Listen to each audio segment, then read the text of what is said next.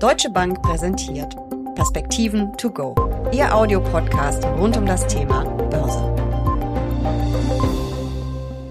Die Dividenden werden wohl auch 2023 kräftig sprudeln. Sehr zur Freude vieler Anleger, die die Dividendenstrategie umsetzen. Vor sinkenden oder gar gestrichenen Gewinnausschüttungen fast keine Spur.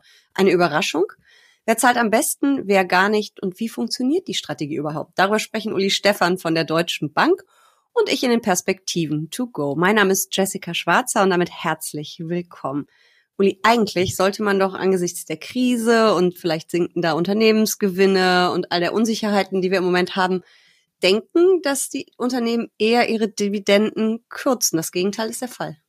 Ja, weil doch einige Unternehmen oder fast alle, wenn man ehrlich ist, jetzt in den letzten Jahren ganz gute Gewinne eingefahren haben, nach Corona doch einiges wieder aufgeholt haben und diese Gewinne werden dann ausgeschüttet. Wir haben im DAX beispielsweise, also DAX mit seiner Unterfamilie, DAX, MDAX, SDAX, 65 Milliarden, die da von 110 Unternehmen ausgeschüttet werden. Das ist natürlich schon eine ganz ordentliche Zahl und auch wieder ein Rekord. Das ist eine Dividendenrendite im Schnitt, ich glaube im DAX von 3,2%, wenn ich es richtig in Erinnerung habe, was ja auch so historisch grob die Benchmark ist. Das ist ja nicht schlecht. Nee, das ist sehr ordentlich. Natürlich misst sich auch die Dividende jetzt wieder mit höheren Zinsen. Also insofern muss man da durchaus etwas genauer hinschauen. Aber ja, es gibt ja viele Unternehmen, die auch kontinuierlich in den letzten Jahren ihre Dividende angehoben haben. Und die sind sicherlich immer ein Blick wert. Es gibt ja so, man nennt das Dividendenpolitik. Also Unternehmen schauen ja schon auf jeden Fall darauf, weil es eben auch bei Anlegern gut ankommt, dass sie ihre Dividende stabil halten, möglichst, wie du es gerade gesagt hast, anheben Jahr für Jahr. Wie wichtig ist denn dieser Faktor Dividende für die Investoren?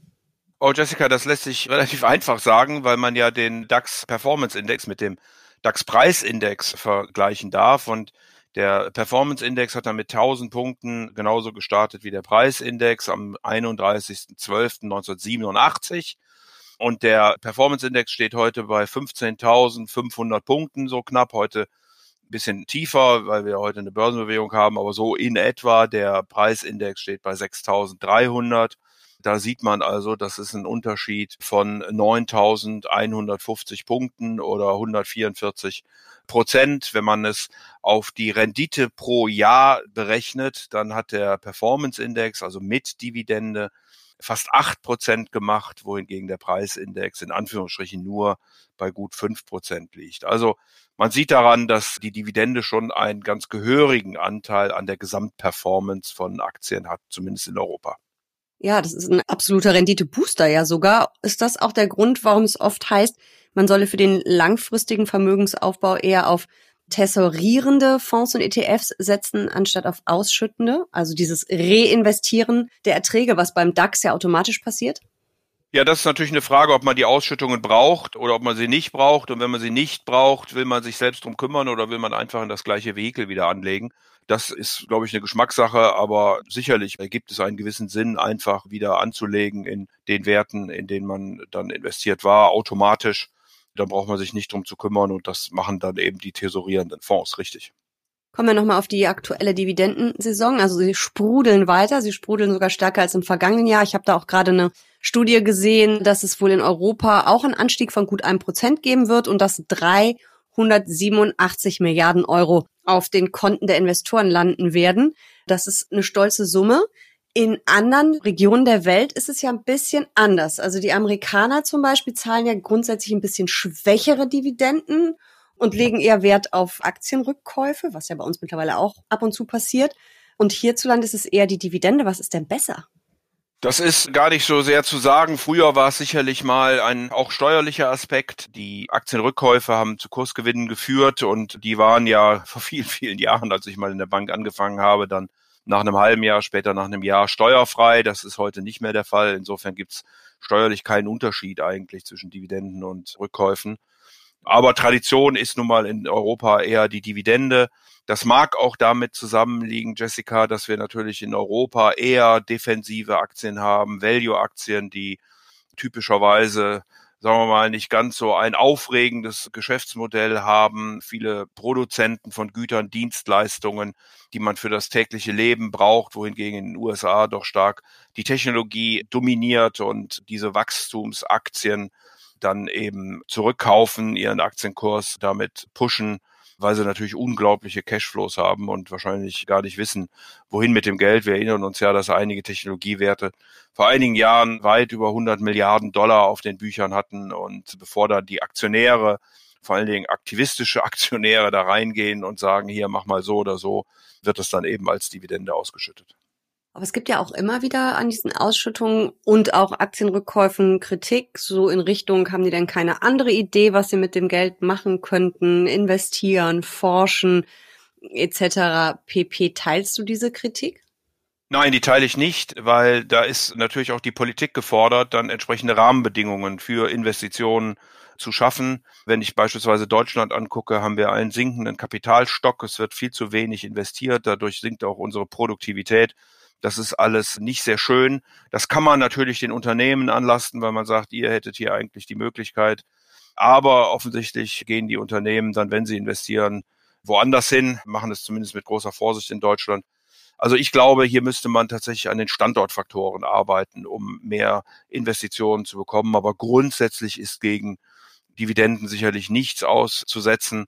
Die Eigentümer erwerben Anteile und erwarten dann eben auch eine gewisse Rendite. Und wenn die in Form von Auszahlungen kommt, dann finde ich das nicht weiter tragisch. Man muss natürlich immer, Jessica, ein gesundes Verhältnis haben. Also die Dividende sollte nie aus der Substanz gezahlt werden. Sie sollte wahrscheinlich auch nicht 100% der Gewinne ausmachen, sondern ein Teil der Gewinne und der Rest wird dann natürlich für Forschung und Entwicklung, für Investitionen ausgegeben, je nach wirtschaftlicher Situation ist es dann mal etwas mehr oder weniger. Aber wie gesagt, ganz grundsätzlich kann ich nicht gegen Dividenden argumentieren. Wo gibt's denn im Augenblick am meisten, in welchen Branchen finde ich die Dividendenstars? Ja, also typischerweise sind die Unternehmen, die Güter des täglichen Gebrauchs herstellen. Das sind dann oft irgendwelche Versorger oder Pharmaunternehmen, Nahrung und Getränke. Das sind so die Bereiche, die man ja, egal wie die Konjunktur läuft, heranzieht. Und insofern haben die in der Regel die kontinuierlichste und stabilste Dividende. Und das ist dann eben, wie gesagt, vor allen Dingen auch in Europa zu finden, wo wir diese Unternehmen sehr stark haben. Normal Technologieunternehmen, also all das, was sehr viel mehr schwankt, atmet mit der Konjunktur, hat es sicherlich schwer, die Dividende dann jährlich beispielsweise zu steigern. Da gibt's ja, wie gesagt, einige Unternehmen, die haben das über Jahre und Jahrzehnte mittlerweile geschafft. Das sind die sogenannten Dividendenaristokraten. Was steckt da genau dahinter und lohnt es sich, da gibt's ja Fonds und ETFs, darauf zu setzen? Ja, man hat eben einen gewissen Risikopuffer, würde ich schon sagen. Also das sind per se mal Qualitätsaktien, wenn man das so sagen will. Wir hatten ja auch darüber zuletzt gesprochen. Das sind eher defensivere Werte in der Regel, die gut gemanagt sind, die einen ganz stabilen Cashflow haben und daraus eben dann auch die Dividende zahlen können.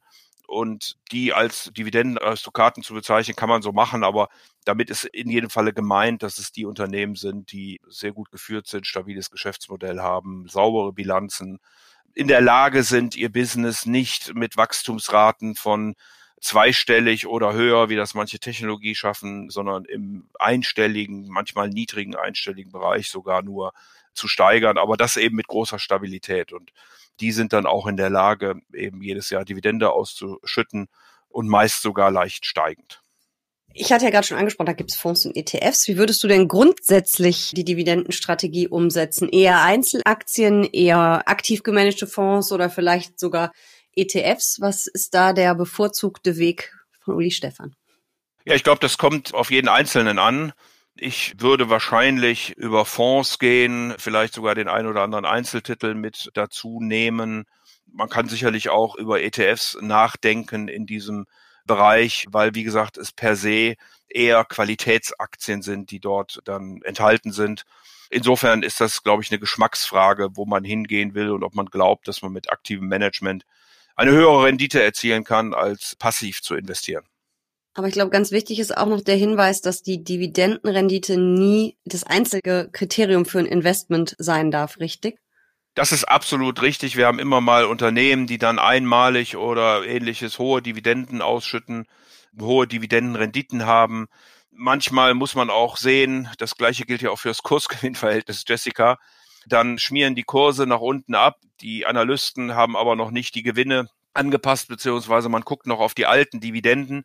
Die werden dann angepasst und das ist oft ein nicht sehr gutes Signal für die Aktien. Also dann geht es meistens auch ziemlich bergab, wenn man mit einer Dividende rechnet und die dann nicht gezahlt wird. Also insofern eine optisch einfach nur niedrige Dividendenrendite ist es sicherlich nicht. Dahinter muss auch stehen das entsprechende Geschäftsmodell. Und wie gesagt, es lohnt sich wahrscheinlich zu gucken, ob die Dividende über viele Jahre bezahlt worden ist und möglicherweise sogar über viele Jahre steigend bezahlt worden ist. Auf jeden Fall halten wir fest, die Dividenden sprudeln auch 2023 und die Strategie ist eine ziemlich interessante und vor allen Dingen sind Dividenden wirklich ein absoluter Renditebooster, wenn man das Geld reinvestiert. Einverstanden? Das ist sicherlich so. Also es macht ja immer eine gute Mischung im Portfolio und ich würde sagen, dass ein guter Anteil Dividenden auch durchaus eine Rolle spielt. Wie gesagt, man hat einen Qualitätsbias, man hat defensivere Werte mit dabei und insofern finde ich das schon ganz richtig, wenn man da auch einen Blick drauf wirft. Vielen Dank für diese Perspektiven. To go. Sehr gern.